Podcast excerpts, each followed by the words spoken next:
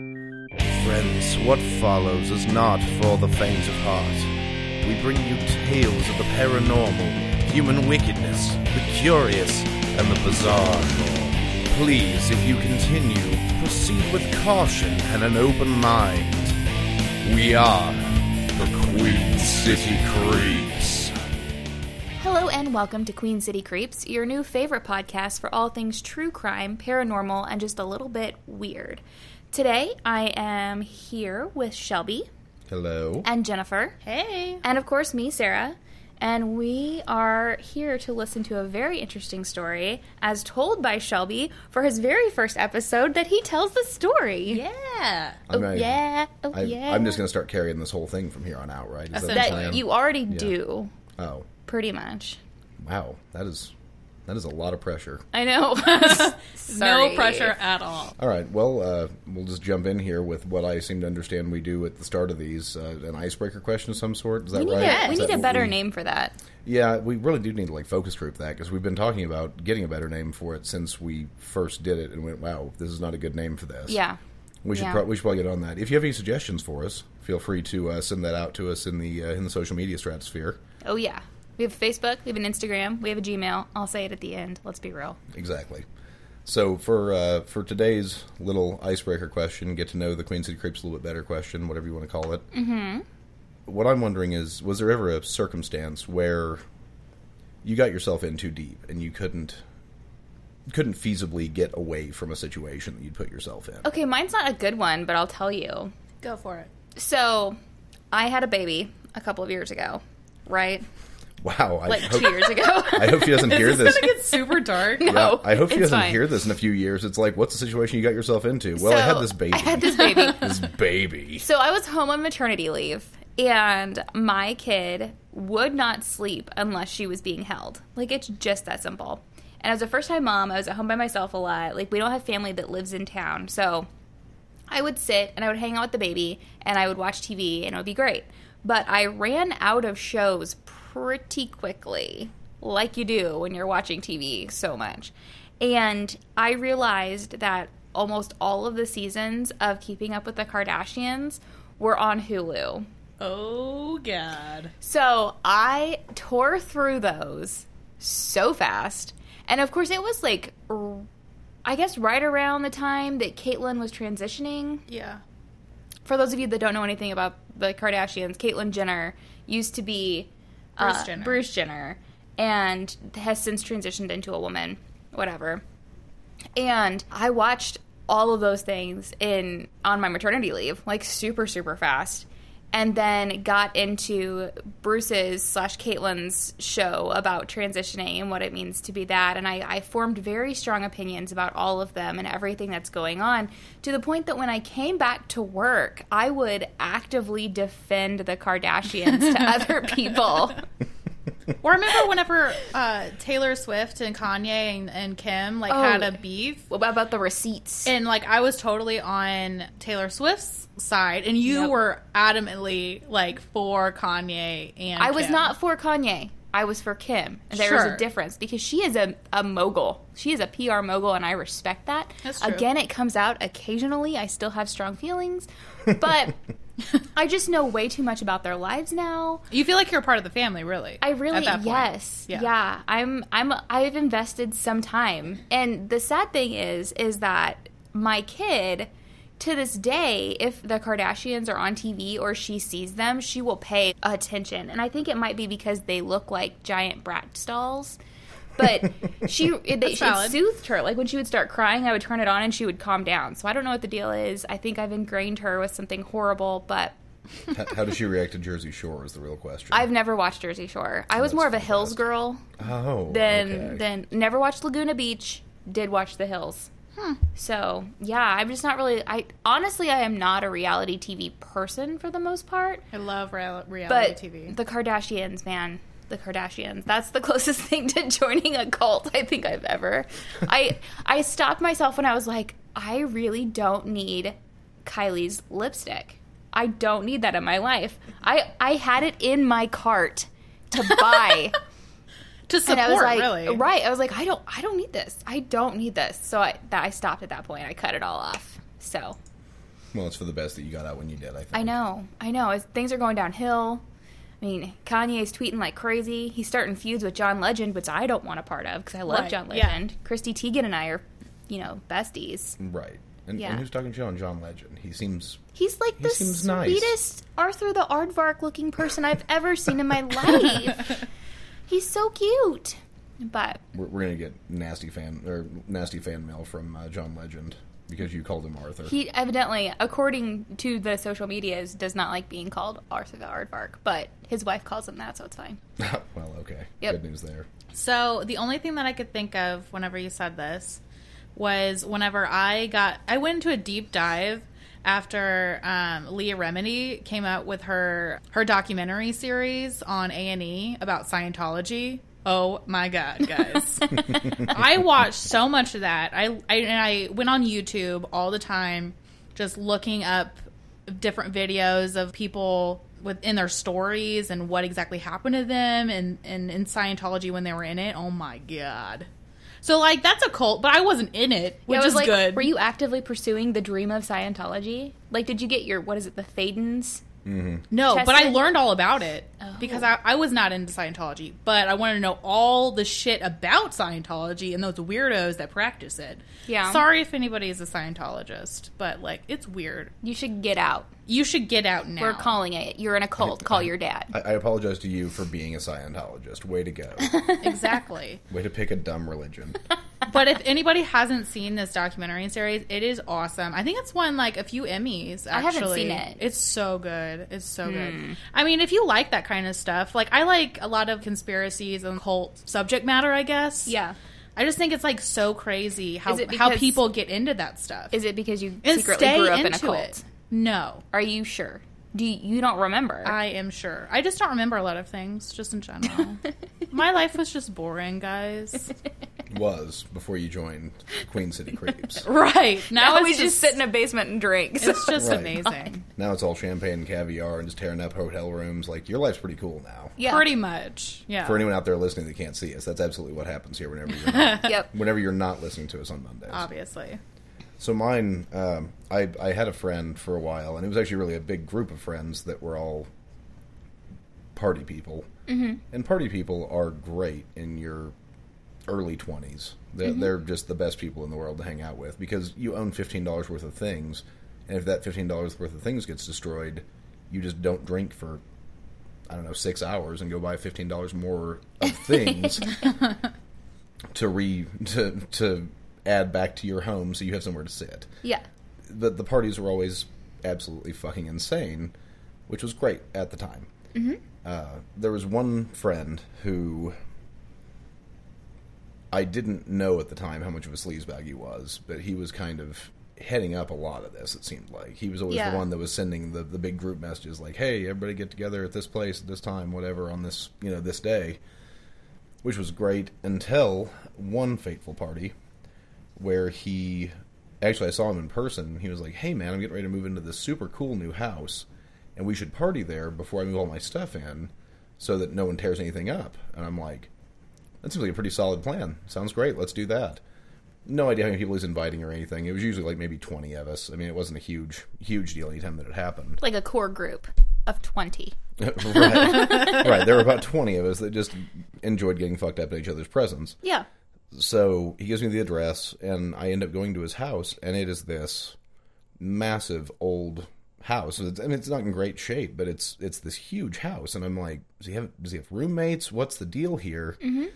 And there's like four bedrooms upstairs. There's one downstairs. Like three bathrooms in this place. It was a massive place, and all of a sudden there's like 70 people there, and I'm like, okay. the The only piece of furniture in the entire house was like some lawn chairs and a table that was literally like side to side liquor. I'm like, What the shit? this is gonna be fun. so we are mid partying our asses off, and I was on there was kind of a landing on the staircase with a window, and I was standing there talking to somebody, you know, just drinking and chatting, and I looked out the window and a cop had pulled up out front, and I'm like, oh crap, noise ordinance or whatever. So it was probably ten thirty at night. I turned to the guy who's having this party, and I'm like, hey man, there's a cop outside. You might want to go talk to him.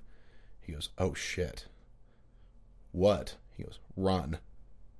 what? The fuck? I was like, "What the fuck does run mean?" He goes, "This isn't my house." Oh shit. So somebody else overheard this that was within the 3 square feet that we had with had that had t- 15 people in it for whatever reason. Yeah. Somebody overheard this and they're like, "Cops are here, run." So all of a sudden there are 70 people trying to get out of two doors in this house. Jesus. which then turned into people coming out of windows and then coming out of second story windows. So they figured out this was going on. So Yeah. I, I managed to get out the back door before anybody else was like really crowding it. Mm-hmm. But I'm hauling ass away from this house, watching the cops descend on it, and people are jumping out of second story windows Oh my god. so they can run. That was the whole idea. And that what was the fuck? yeah, that was about the time that I decided I didn't really want to hang out with those people anymore. Is that someone I dated? Because you hang out with people that I've dated. I no, I God, I hope not. Okay. I mean, some of the people you've dated were pieces of shit, but this guy took the cake. So Wow. yes. But regardless, the, the only the, Thanks, Shelby. I calls him Laicism. but the only other time I've ever talked to this guy was about three o'clock that morning. Well, the next morning, whatever. Mm-hmm. I'm I'm just sitting on my sitting on my couch drinking a beer, just rattled about this entire experience and mad more than anything else. Yeah. I get a phone call and it's him. I pick up, just answered, dude, what the fuck? And he was just like, I just want to make make sure you made it home okay. I hope you're not mad at me. And then just hung up. Haven't talked to him since then. What the fuck? Yeah. Fucking Hmm. morons. But anyway, so it wasn't so much a cult. Like, I could have left at any time, but, like, they kept buying me booze, so I stuck around for Yeah. entirely too long and almost got arrested. So, Jesus tits. that's super, nice. super exciting stuff. Hmm. But anyway, speaking of cults, Yeah. do you guys know the name Aleister Crowley? I do. Yeah. Uh. Ah, well. What was he famous for? What was, Um, what, what was his big claim to fame? Supernatural bullshit and being really evil and stuff. Oh. Being a bad boy. A bad boy. He was a bad boy. He's the, the bad boy of Eastern religions. no, I think we just coined a new phrase. It's not bad actually. Well, and that's that's kind of why I wanted to start off that way because in his lifetime, I mean, he he was regarded as the wickedest man in the world. Seems like a stretch, but I mean, There are way worse people. yeah, I mean there were plenty, but a a lot of people think that he was, you know, actually a Satanist or that he really was taking part in any religion that actually existed. And that really wasn't the case. I mean, he he did use religious symbolism in or other religions symbolism in what he did, especially like the pentagram was the big one. Yeah. So everybody sees that, and auto- automatically that's Satan. He really didn't have an interest in what was actually Satanism. He had his own thing going on. Yeah. So to label him as an evil person, well, maybe. But he was also doing what anybody with a religion does, trying to get to where they want to be in life by using whatever means necessary. So that was kind of why I wanted to start it off that way, just to see, you know, those preconceived notions of who this guy was sure dirtbag but just to just to give a little backstory he was born in 1875 uh, and his legal name was edward alexander crowley uh, he was born in a, a really small town called royal leamington spa because great Is that britain England? Yeah. Oh, oh, oh of course it is Listen Leamington to that Spa. name and uh, he was I love it. his his parents were members of what an exclusive branch of the Plymouth Brethren, which was an offshoot of the fundamentalist group that believed that members shouldn't mix with anyone from outside of their group. Oh. Real real fundamentalist shit, Yeah. which may have played a part in the later life, obviously. His love of mixing. He did love mixing so so much. But they're they were actually really well off. Like their their fortune actually came from the alcohol trade. Mm-hmm. They had a uh, a brew called Crowley's Alden Ale, which was like one of the most popular brews made in that time. But if they were fundamentalist Christians, Yeah, fun thing about that, isn't it? yeah, Fundamentals get a little uh, Mm. A little boozy. loosey goosey whenever you have uh, whenever you Money. have booze money involved. yeah, Of course. but his father actually did sell off his share of that and he ended up investing a lot of it so he had a ton of money by the time that crowley was coming of age so that kind of was what gave him the ability to pursue the lifestyle that he did which most most people would describe as hedonistic Yeah. just seeking pleasure in any way shape or form which is really easy when you have a a boatload of family money to work with Yeah. or easier at least. So his father was a really devout guy. He was a preacher. I mean, he he traveled and preached because that's what you did back then. You know, you sell off all your booze assets so you can go tell people to stop drinking because at that point it doesn't really affect you anymore. And he ended up sending his son to a Christian boarding school uh, that Crowley claimed was ran by a man who he diagnosed as a sa- as a sadist Yeah. you know, th- it's a boarding school in the 1880s. That or- or in the most 18 of them were run by sadists. Let's be generally real. speaking. True. you Yeah. know. I've seen You've Oliver seen some Twist, movies. David Copperfield, some shit. right. but then whenever his dad, his dad ended up dying of cancer in 1886, which would have put him at 11 years old, I guess. Mm-hmm. And that kind of, it, it messed with his head a little bit, I think. Because, I mean, for all the failings that his dad had to him, he was, he was his hero. Yeah. I mean, it's kind of the way he described it anyway. So it was about this time, and of course he was a teenager anyway, so who knows what he was going to be doing anyway, whether his father was there or not. But he started kind of rebelling against what his family deemed as the boundaries of morality, or whatever the case might be, because he's a teenager. Yeah. I mean, that's that's literally all I did for like seven years, so I I can relate. And my dad's alive, so.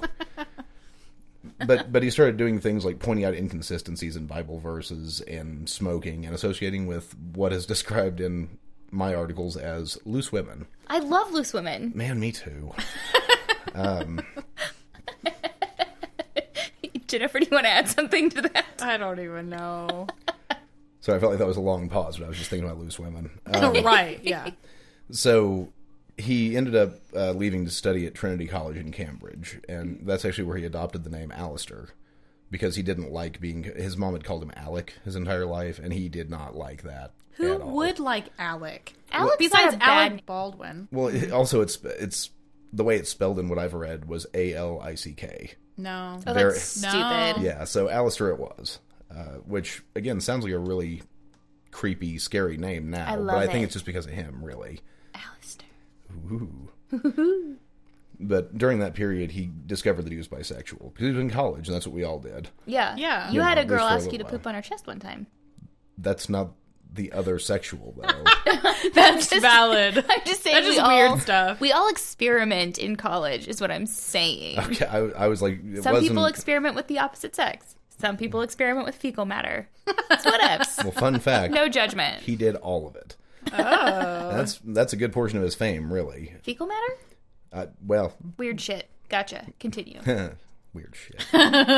uh, but even though he had discovered that he was kind of into dudes, he was also visiting prostitutes like a lot, like a lot, a lot. Like, don't family ha- Oh. money became a problem a lot. Well, family money was a problem from day one with him, I think. But Oh. but obviously he was like, well, I could talk to women, or I could pay women. Yeah. Hmm. Yikes. And if we'll we'll probably post a picture of this guy. He Did he need to pay women? he shouldn't be talking to women. Oh. So he was not sexy, Sarah. He he looks like Groot from uh, Despicable Me. Oh, that's Honestly. unfortunate. Yeah. The biggest thing at the university was that he he discovered the occult at that point because you've got access to so much literature and everything else. You're bound to dive down that path. I mean, m- myself, I've read a ton of theology and landed on atheism, which seemed like the most logical conclusion to me, but if you're faced with all these different religious texts, you may have the choice of there's nothing or I can sample parts of every one of these. And that's kind of what he started doing. I'm going to make my own.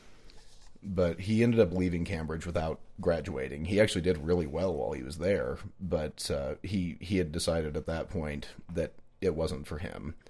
So the next month, he met a member of the Hermetic Order of the Golden Dawn, which is a badass name. Yeah, it is. What Uh. does hermetic mean? I don't know. That's a good question, actually. I'm not sure.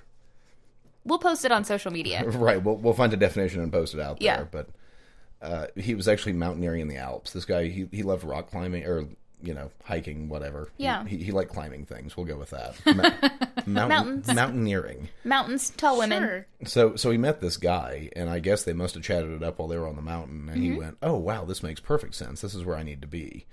So, whenever he came back to London, he was actually initiated into this order, and they gave him the the magical name, which just makes me laugh anyway, of Perdurabo, and I know I didn't pronounce that right, but I'm I'm going off phonetics here, Yeah. uh, which means I shall endure till the end. Aw. All right.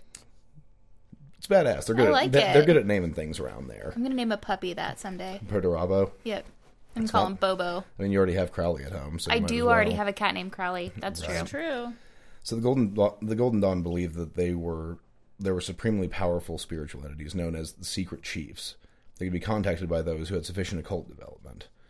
The idea of a world behind a world just got Crowley going. Like he was super into the idea, and he rose through the ranks of that order extremely quickly at that point because he was extremely dedicated to what they were doing. And that did lead to some animosity, of course, because you know you get a job and then you start just blowing through the ranks. People are going to get a little weird with you about it, That's true. and uh, it didn't really help anything that he had this ridiculously hedonistic lifestyle that he was still pursuing. And at the time, I mean, homosexuality was a crime, Yeah. and, Yeah, for sure. and he wasn't really quiet about it. Yeah.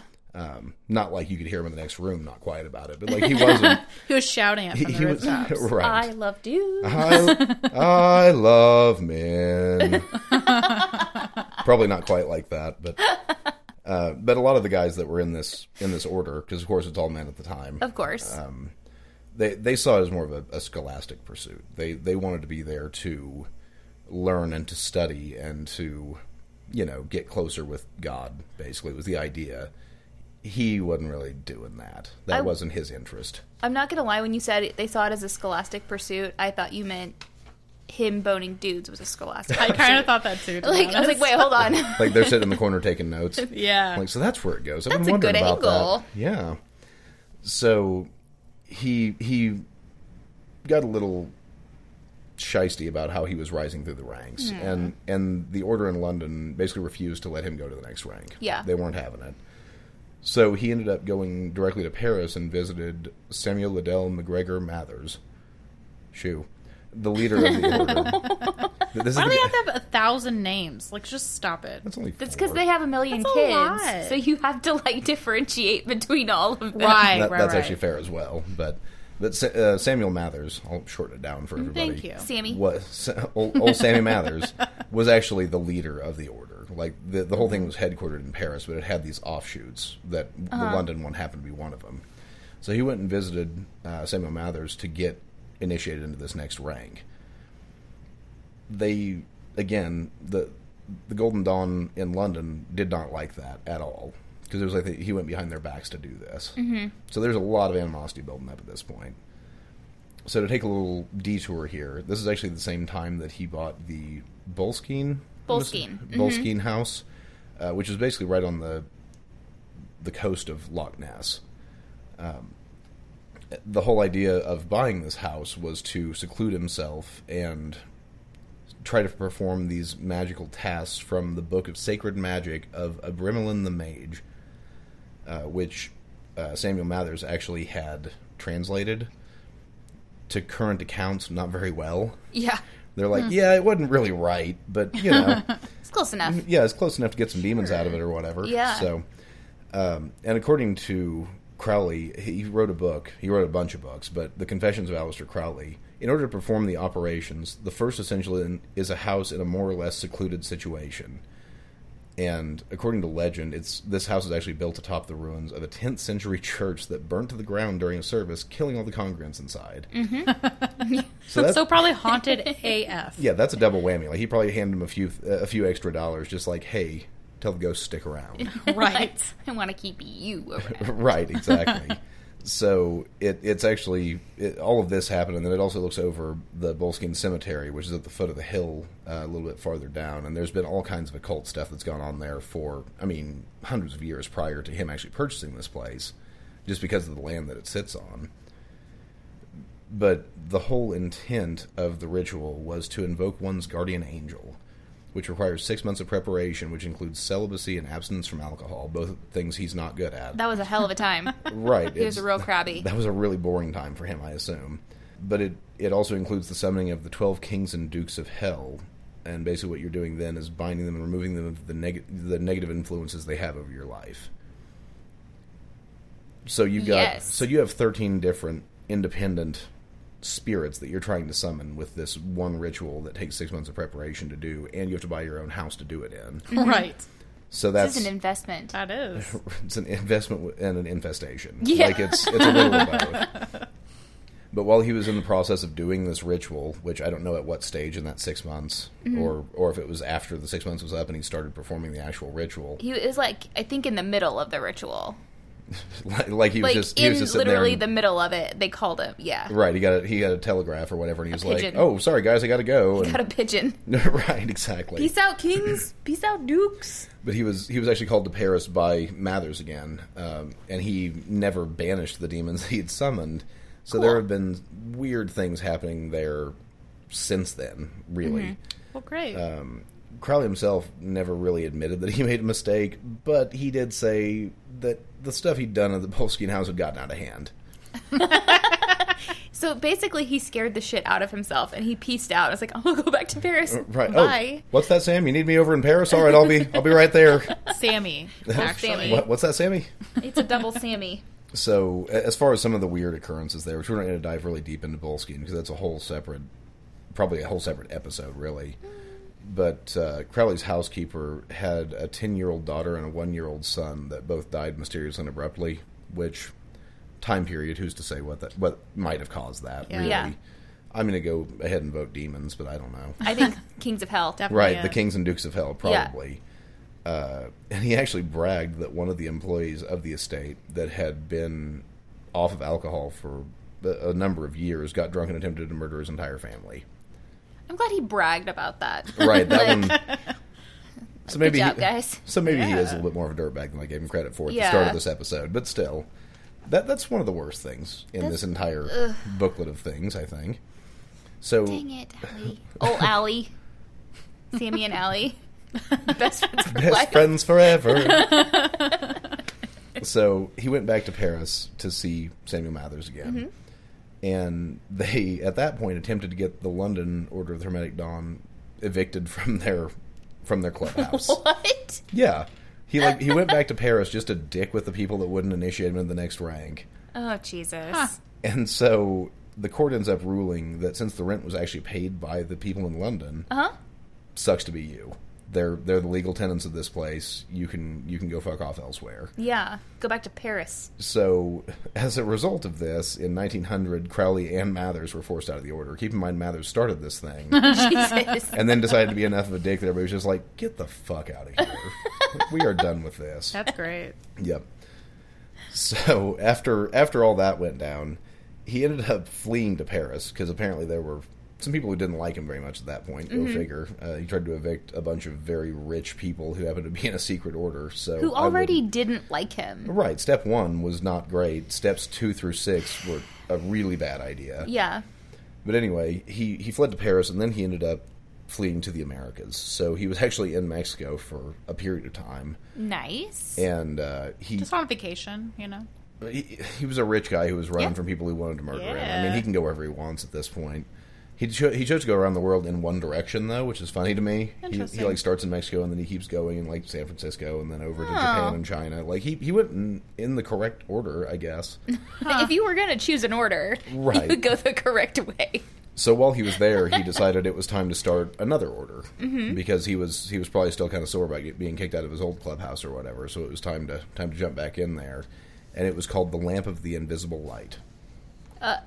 Okay. Lamp of the invisible light. The Lamp of the Invisible Light. Ooh. Or it's just a lamp that doesn't work. it would be a broken lamp. It's Right. a broken the lamp, order guys. of the broken lamp doesn't sound as good. It though. doesn't, but it's accurate. I actually like it probably. better. personally. the, the Order of the Golden Light just sounds really pretentious, but Yeah. the, the Order of the Broken Lamp is like, nah, it's relatable. Yep. I have like six of those in this house. wah, wah, wah. So he, uh, th- this next section, honestly, trying to read it is exhausting, but I'm going to do my best. He learned to wield the all encircling chain of the Great Brotherhood and the Sword of Flaming Light. Oh God. Exhausting, killing the serpent that had started the downfall of Christ while taming good and evil bulls, sowing dragon's teeth, and acquiring the Golden Fleece. No. Wait, the golden fleece. Yeah. So he's like bringing in like Greek mythology Oh, he's- to all this shit. He's going all out, man. It's surprising he wasn't looking for the Fountain of Youth. yes. that's maybe that's what he was doing in South Right. America. It's funny though because I I read the Golden Fleece and I'm like, wow, finally something in this paragraph I understand what it is. Sowing the dragon's teeth, Yeah, I- looking for the golden fleece. I am super lost as to what any of this was, honestly. And I'd already done the research enough where I was like, I'm not even diving any deeper into this paragraph. So it's really not important. this this was him in Mexico for like maybe a year, but he was all about his laundry list of things he wanted to get done while he was there, which included you know getting a hold of the sword of flaming light or whatever. Sounds like a Game of Thrones reference. Right. So while he was writing the self initiation ceremonies for this new order, he discovered how to make himself invisible. What? you heard me. okay. Don't act shocked, Jabo. Uh, apparently, it's pretty easy once you know the tricks, according to one of his books. Uh, Otherwise, everyone would be doing it. right. you just got. like you just have to tricks. know, Well, you have to buy his book. right? Uh, that's how he gets fucking That's rich. how man. cults work. right. Yeah. Right. You always have to buy the book. That's how Scientology works, guys. they they have you buy all the books, all of them, and they always come out with a new edition. So you have to ki- constantly be buying these motherfucking books. Sounds like college. I was just like, you know, this sounds like college. It Right? does, oh no, is college a cult? I had no idea. probably. Shelby, you have the highest degree in this cult. That's true. I'm, I'm actually the highest ranked, yes. so he says that doesn't have anything to do with actually making yourself invisible, but it's controlling everyone else around you and making them completely uninterested in making eye contact with you or noticing you in any way. Well, that that helps that he's really ugly. Then I'm sure people don't want to look at him. Dude, it gets worse. Oh yes, So he says that once he figured out how to do it, which he could gauge by his faintness and his own reflection, he could don his red robes and golden crown and walk the streets of Mexico where no one would ever make eye contact with him or initiate a conversation. yeah, I bet not. Uh, Yeah, I read this and I'm like, no shit. I wouldn't talk to the weird guy in the red robe and the crown. I'm good, thanks. But yeah, so he made himself invisible. Apparently. Right. I like yeah. it. Yeah, he's a pretty talented guy, apparently. So then he left Mexico. He headed for San Francisco, so getting a little close to home here. Yeah. And then he went to Hawaii, like any rich person who's got a laundry list of places he wants to visit on his weird 80, 80 day trip around the world or whatever he's doing. Phineas Fogg here, Right, Um, exactly. hoping to join a Satanist cult.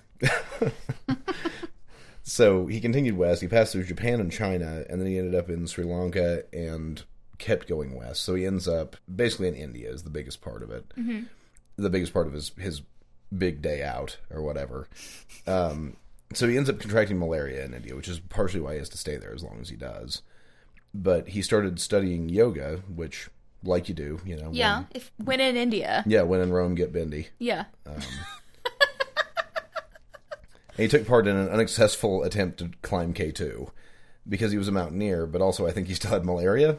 So Right. maybe I not. can't imagine. No, Yeah, it probably wasn't the best choice. But anyway, he then, end- well, while he was there, he also got into things like Tantra, which we'll get into a lot more later with, Yeah, uh, we will. With, the rex- with the rest of his, of his sexy, sexy magic that he does. Justin's gonna hate this episode, by the way. What? With all Because- this because of the word sexy, sexy. sexy magic. it's it's going to get so much worse too. so finally, he leaves India. He goes back to Europe, where he ends up back in Paris for six months, and then goes back to Britain. Because I'm assuming by now there's been enough time that's passed that maybe the Hermetic Order of the Golden Dawn doesn't they don't give a shit. doesn't anymore. like him as much or doesn't Yeah. dislike him as much as they did previously. So while he was there, or while he whenever he came back to Britain, he ended up eloping with Rose Edith Kelly, which was the sister of his friend who was a painter named Gerald Festus Kelly. You might be familiar with his stuff. If you were friends with Aleister Crowley, would you let your sister date him? I mean, if you're friends with him, you probably like the guy. I no, That's I true. have friends that I would not let my siblings date. Are you kidding me? Well, so th- the whole thing was- this was really a marriage of convenience. She was actually in an arranged marriage. Well, not in one yet, but she had the arrangement, and this was her way out of that. Gotcha. but he ended up falling in love with her because you know you spend did. enough, you spend enough time with somebody it's just how it works That's why I love Jabo so much. exactly Makes sense. and he ended up finally getting her to kind of love him back You know, Aw. real slow obviously I'm sure. Well, he's But- got all this, you know, tantric experience from India. right you think she'd be real into it Yeah. but anyway they end up traveling to egypt where that that's where he really found like religion religion where it wasn't like this you know, the Brotherhood of the Sword or whatever, you Uh-huh. know, th- these weird little organizations that are basically just like really fancy Shriners. Brotherhood of the Sword sounds so dirty. I think it's because you have a dirty mind. I do have a dirty. I mind. actually didn't even think of that when I said it, so I think it's just you actually. Damn it it! is. So anyway, while they were in Egypt, um, she had a fever. Rose had developed a fever, and she told him they're waiting for you, while she was just out of her head. And then she led him to various exhibits in an, in a museum on these Egyptian gods. So he starts thinking she's tuned into something, and then at that point he starts hearing voices, because, you know. Obviously, your wife's into it. You get into it too. Yeah. You can't spend that much time with somebody without being like, "Well, if you're interested in it, I guess I'll I'll also he- partake. I'll also hear Egyptian voices. That's fine. And It's like me and WWE. it's true. I hate it, but like he likes it, so I have to like it. right. I hate it. I mean, I don't know if we can really compare that to hearing a- mean, an- that's ancient true. Egyptian disembodied voices. just but- saying. No, I see your point. It's super actually. similar, Jabo. So similar. I asked the wrong icebreaker question, apparently. Yeah. So he started hearing this entity that was named Iwas. And that was the big start for him, I think, where his career as Aleister Crowley, the occultist, really took off. So he also studied something, or studied slash developed something called numerology that I'm not going to get into because it is a big pain in the ass to even read, let alone try to explain yeah. but I was in numerology was a 78, which was important because according to Samuel Mathers, that was actually the number of Mesla, which was defined as a ray, which would allow the otherworldly and the divine to appear to those chosen as messengers. So that's a big deal at that point because that's where Crowley gets to start writing. Because because he's got Iwas communicating with him through this ray of light. right. So he identified Iwas as the minister of Horpakrat, who Crowley identified as the infant Horus, an Egyptian god. Uh-huh. And Horus, as, a, as an infant, is typically depic- depicted sucking on a finger, which is a gesture of silence. So he actually spoke through Iwas to Crowley, was what Crowley believed in all this. So, according to Crowley, Iwas appeared to him in Cairo at a time that had been specified by his wife during a trance like state, and he only had an hour to speak because they're really busy gods. Yeah, they got shit to do. Right, exactly. But he, while they were speaking, he described him as a 30 something man, tall, dark, and giving off an aura of angelic strength and power in spite of his near transparency. So s- how Crowley sees himself when he's pretending to be invisible? Largely, I think. Yeah. hmm Okay. So, under the influence of speaking with Iwas, uh, Crowley wrote the Book of the Law, which is the big one for him. I mean, that's that's the one that most people who are studying Crowley or interested in Crowley. That's the big one because it was the start of the Thelematic, the Thelematic, sure, religion. Um, and at first, he kind of ignored what he, he ignored parts of what the voices were saying, like you do in any religion, Yeah. really. Which wanted him to like steal some of the artifacts that told him to do this in the first place. He was like, "Yeah, I'm not going to do that part." but It's a good choice. Right, but let's talk about the rest of this. I, th- so at that point, he ends up having a daughter with his Edith. with yeah Rose. Um, or I'm sorry, daughter's name is Rose, who ended up dying of typhoid. And I, I honestly don't really know what happened to Edith. Like that doesn't really get into a lot of that. But he he finds others, so Yeah. presumably they're either divorced or she's not worried about him Yeah. but his uh because of this denying taking away these artifacts and stuff from what i understand he kind of stopped hearing the voices because they were mad at him or whatever they weren't they weren't Yeah. speaking at the time Oh. but it didn't really get denied for very long he actually had several more visions and wrote several more holy texts at that point and named the religion thelema at that point from the ancient greek word for will which was a central concept of of the thelematic religion the primary commandment of this entire thing was do what thou wilt shall be the whole of the law so a lot of people think that's interpreted to mean anarchy or hedonism or whatever the case might be but it's really more saying follow your true will or your divine purpose That's not the worst thing I've ever heard. right and at its surface level this sounds like a pretty cool religion honestly because it's kinda- just like hey do what you're going to do it- it's a lot like the tenets of Satanism, which are basically do whatever you want to do, just don't fuck with anyone else. Yeah, carpe that fucking DM. Exactly. Carpet the shit out of the DM and do what thou wilt. Yeah. So it, it does have ties to the tenets of Satanism to a certain extent, just because of that one line more than anything else. The the really strange part about this, the the thelema meaning will and agape, I think is how you would say that, which means love.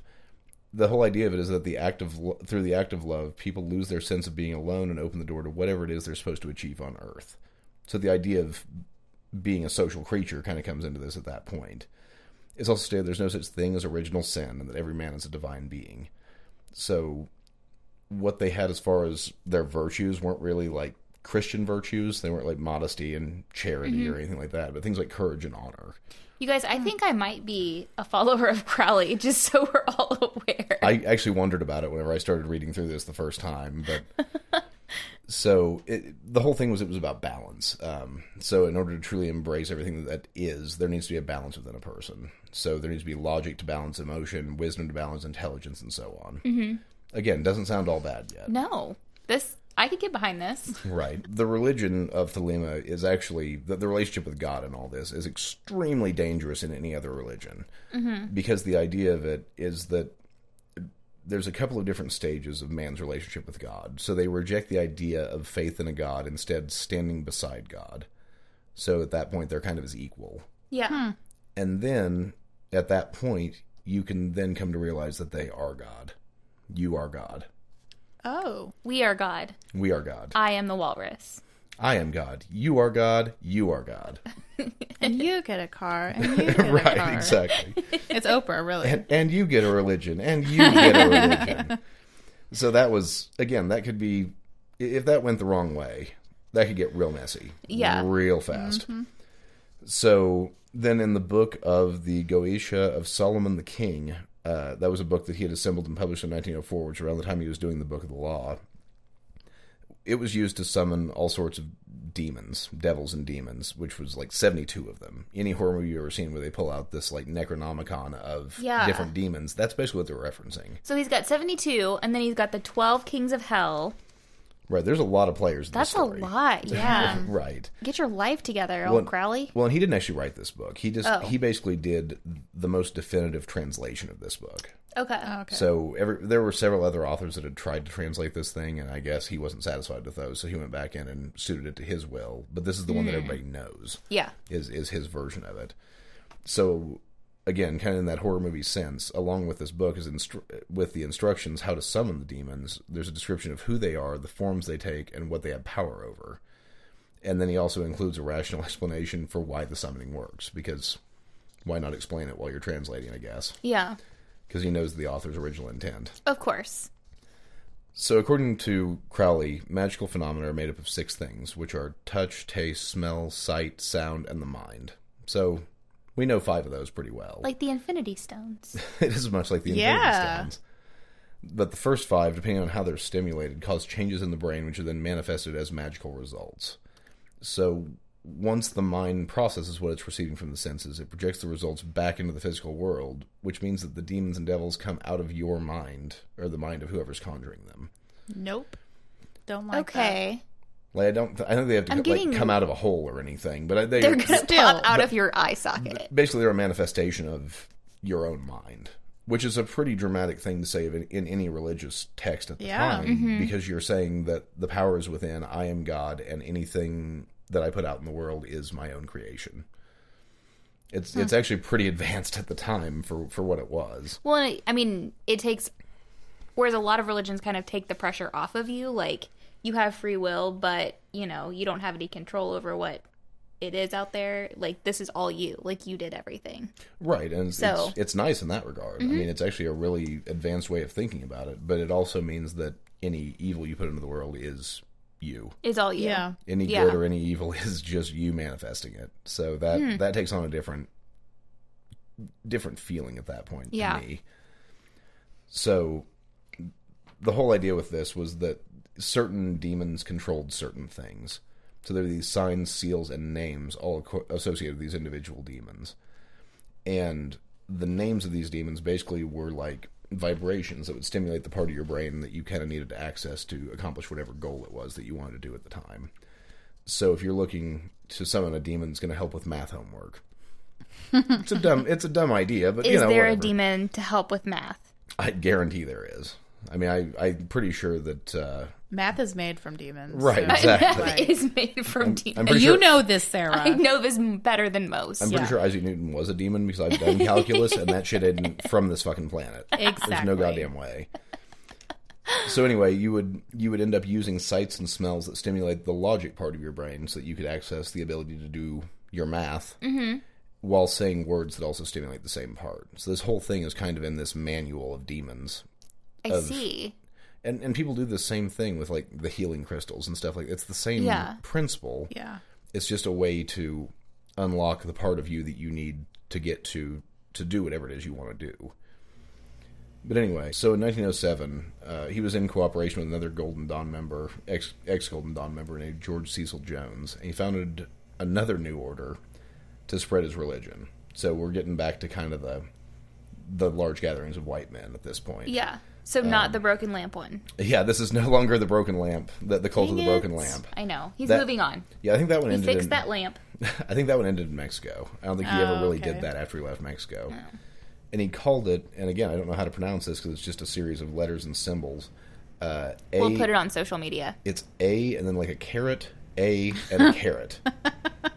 It's like the Prince symbol. I don't know what the hell this guy was Oh, doing. Wow. right. Yeah. But Okay. anyway, uh, at first, so th- there was another group called the Ordo Templi Orientalis, uh, which was the Order of Eastern Templars. Okay. Y- You've heard like the Knights of Templar and Yeah. everything else, so it's it's really similar to that from what I understand of it. But there was a big issue with them over claims from their uh, from their leader named Theodore Russ that Crowley had stolen some elements of his philosophy from them, mm-hmm. and then he kind of like spun it because he's obviously Crowley. good at that. Yeah. Uh, so they, they, he kind of made it into an alliance when he convinced them that similarities were because they were right.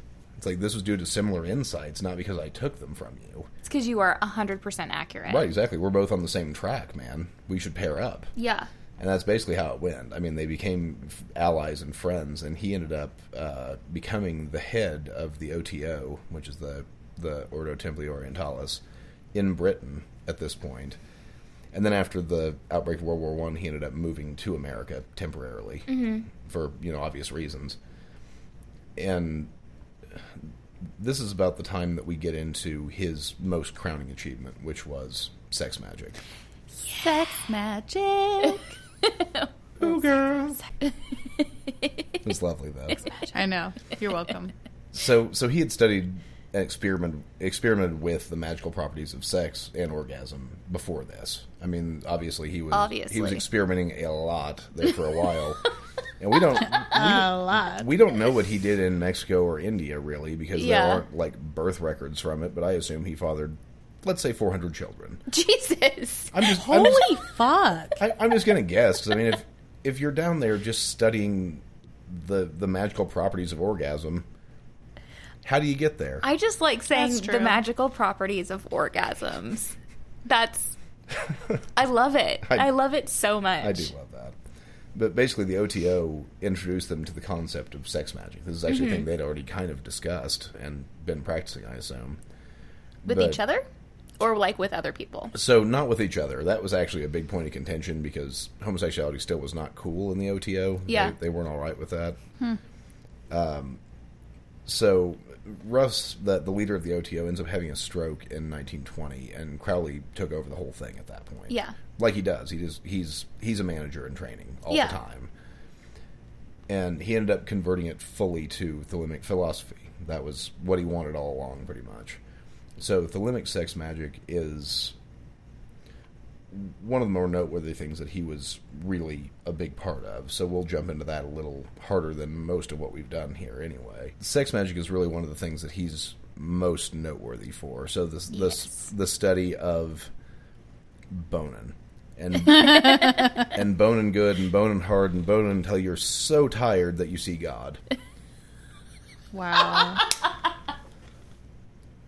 And for that reason, I think I am thelemic actually. Yeah. but I'm going to stop there for right now because we do have a lot of information about about the magic of of erections and stuff.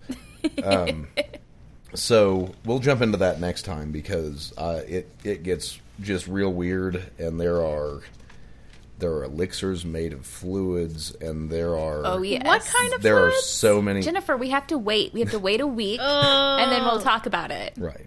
and we'll come back to the sex Gosh, magic. I have to wait a whole week, I- guys. I, I just want you to think of the word elixir this week and just giggle. Elixir of fluids. Yeah. I think you already know what it is, but still. Ew. and just all kind. I mean, just people, just people boning everywhere, Everywhere. all over Yep. different properties that he owns. It, it's it's some crazy stuff coming up in this next episode. She says so that she caresses the microphone. yeah. oh, it's the mic stand guy. Your microphone does kind of play a robot penis, so It does. a little Oh. Yeah. All right. All right, cool. Well, guys, come back next week when we dive deep, deep, deep into Aleister Crowley's love of sex magic and all the things that that means. Super deep. Super deep. If you have any questions, comments, or concerns about anything that you heard tonight, or just generally how Shelby feels about, you know, boning, I guess, uh, hit us up on Facebook or Instagram, or you can always email us at queencitycreeps at gmail.com. And we will see you next week. Bye.